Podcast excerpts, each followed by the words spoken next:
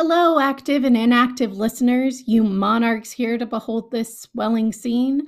I'm Madeline Waddle, and this is my colleague and artist in arms, Daub. Hello.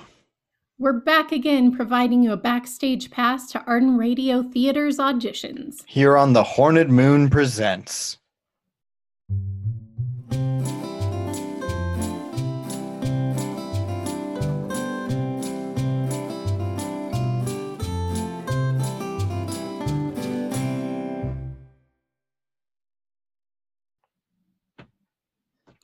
The Horned Moon Presents broadcasts on 96.5 KMEW. Meow. The Cat. Bringing up to date arts coverage to Milford Haven, Padua, Verona, Elsinore, and the unincorporated area of Rome.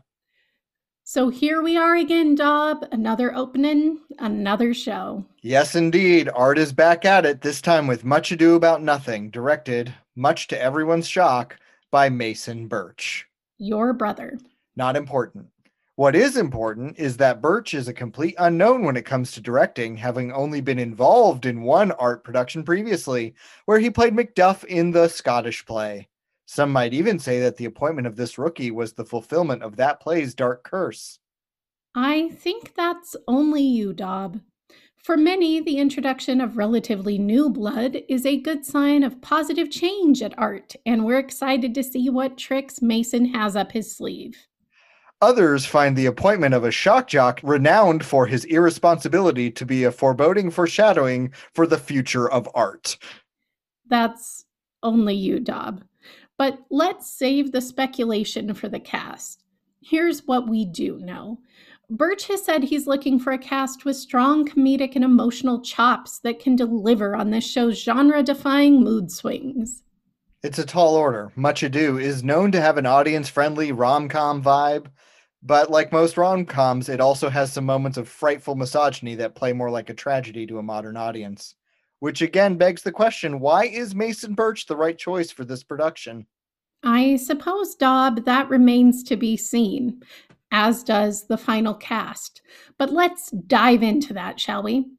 As part of Arden Radio Theater's new direction, we've been invited to broadcast live from callbacks.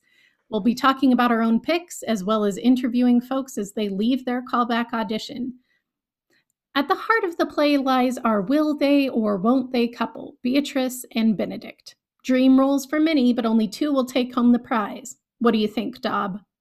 This is the casting that has to be done as a pair, as chemistry is key. The audition slate isn't chock full of men, but we do have Agatha Valmont auditioning for Beatrice, and I'm hoping her rumored amour Braun Talbot might be a last minute addition to the schedule. She's serious and soulful. He's oblivious and gregarious. I think it works. Waddle? I'm taking a different tack here. I can see where you're going. Agatha and Braun can bring the heat for sure, but I'm not sold on their comedy skills. For that, I'm going with Pete Neptune and, of course, my best friend, Viola Cabbage. Neptune is an interesting choice charming, great timing, but he's still a relative newcomer to the ART airwaves.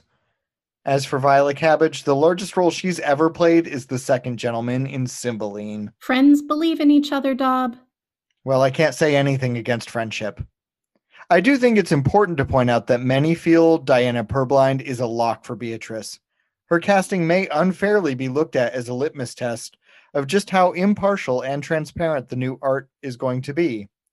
Wink Tittle actually isn't even offering roles on the casting of Beatrice, considering it's pre-cast. Considering the, his closeness to the director and the director's closeness to Purblind, there may be something to that. I am sure Diana considers the role pre-cast as well, but as surprising and disappointing as Mason's appointment may have been, I am not prepared to assume corruption on his part just yet.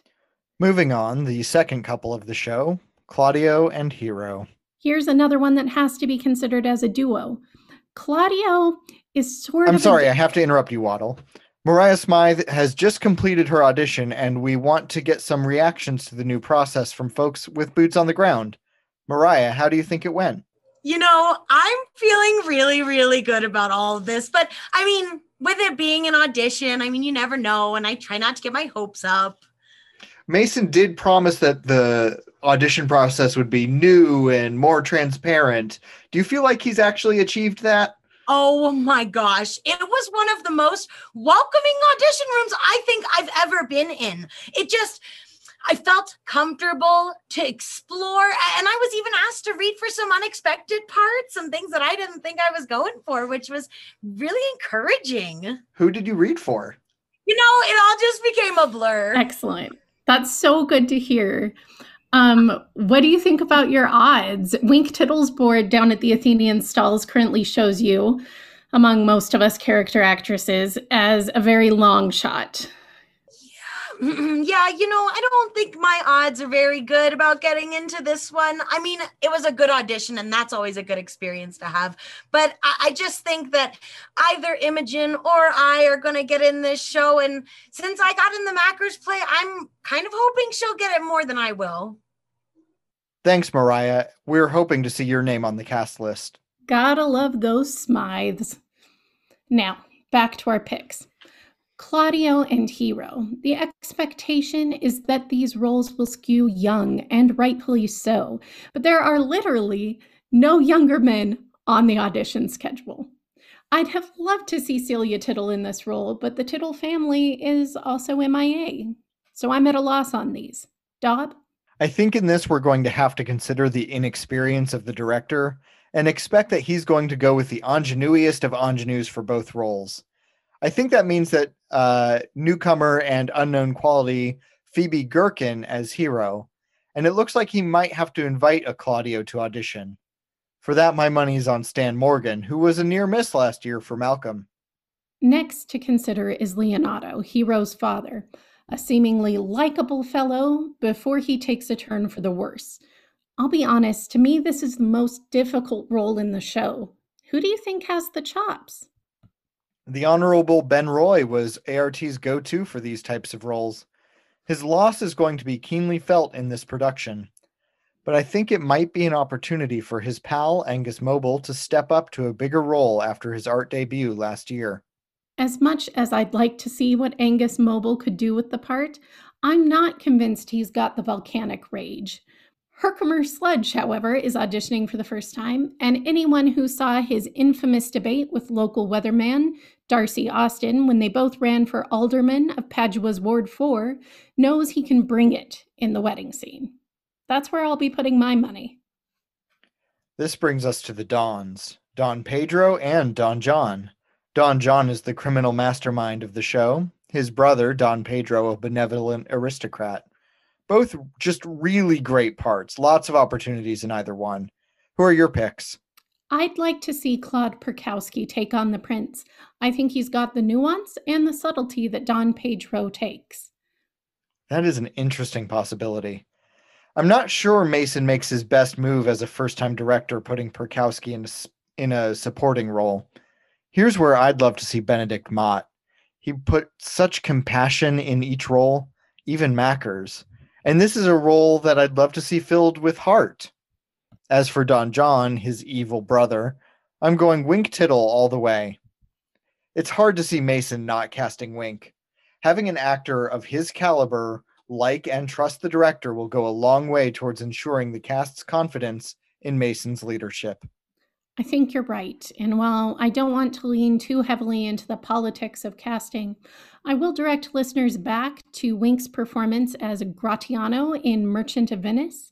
I think that stands as proof he can play an effective worm. And speak of the devil, Claude Perkowski is emerging from the audition room now. Claude, how do you think it went? great, of course. I mean, I don't have bad auditions, honestly. I just come in, I'm ready to go. And it's just a delight, honestly, to audition at all. Just having the opportunity to be in the room, to smell the air. I just, I live for that. And uh, I love Mason. I love that he let me read for a couple of different roles. He let me read things that, you know, I, I wasn't expecting when I walked in the room, which is always nice to know that directors are trying new things. I just can't see, wait to see what he does you know, I can't wait to see what I get. I'm always excited. This next part is is so exhilarating just waiting to find out. And uh, i you know i'd like to if i can here i'd like to encourage some other guys to come audition. It was just me and my fellow thanes you know pete and angus and here we we can't possibly do it all although i have done plenty of one man shows and i could do a whole lot on my own. But you know it does help when you hear different voices doing things. Uh, so that's pretty much how it went Great, great. Lovely as always to speak with you, Claude. Can't wait to see what role Perkowski ultimately winds up in.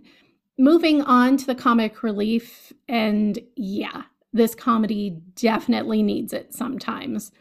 The foolish but ultimately effective constable, Dogberry.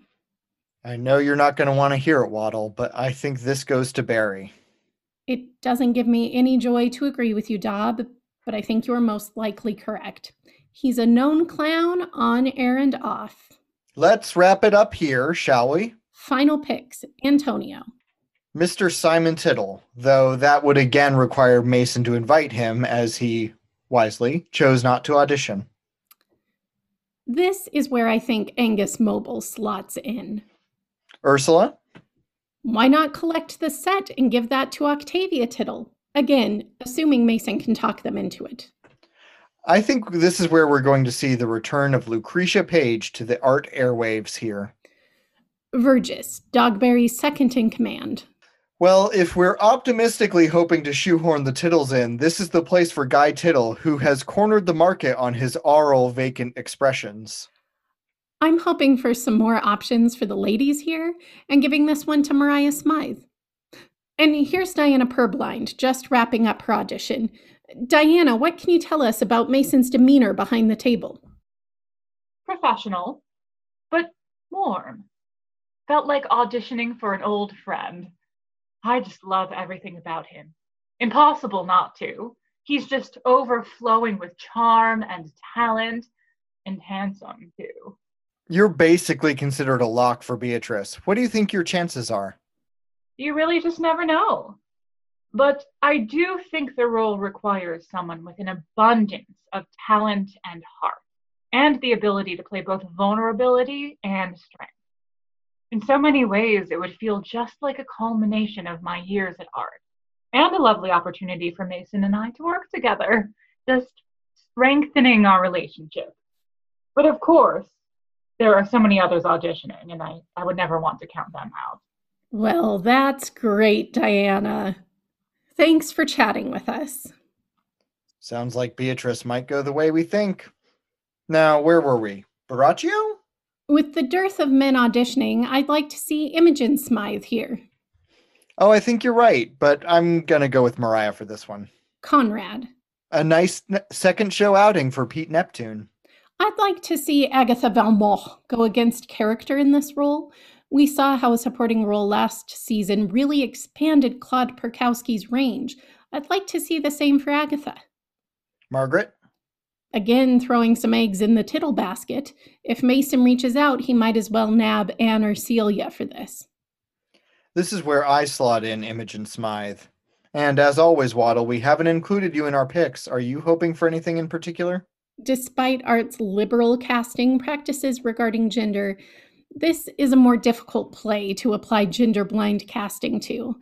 With an inexperienced director, a strong field of actors, and only four named female roles, I'm going to enjoy the audition and then enjoy listening in as the show unfolds. If Mason doesn't find a place for you, he's only letting his inexperience show. And what about you, Daub? Going back for more? I'm remaining an objective observer and sound engineer this go around just hoping to keep everything running smoothly. What do you think, listeners? Who's going to make the cut? Get at us on Twitter or Facebook or email us at hornedmoonpresents at gmail.com. And gentlemen, Mason has designated this afternoon as an open audition slot for any men who want to stop by and read. So come on down. For now, we're Waddle. And Daub, and this has been The Horned Moon Presents. Thank you for joining us for the second season of The Horned Moon Presents. If you're just joining us, this is a fine place to start the show. The season proper, featuring Much Ado About Nothing, will begin in two weeks on January 27th. The Horned Moon Presents is written by Merlin Cusell and produced and directed by me, Marshall B. Garrett. Merlin plays Waddle and I play Daub. Our guests today include Alexis Yvonne as Imogen Smythe, Nick Christensen as Claude Perkowski, and Katie Wells as Diana Purblind. As always, our music is by Andrew Dickinson and mixed by Eric Bostic. Now fare you well, for now our show is done. Until next time begins our second run. Ours be your patience, friends, and yours our parts. Your gentle ears lend us, and take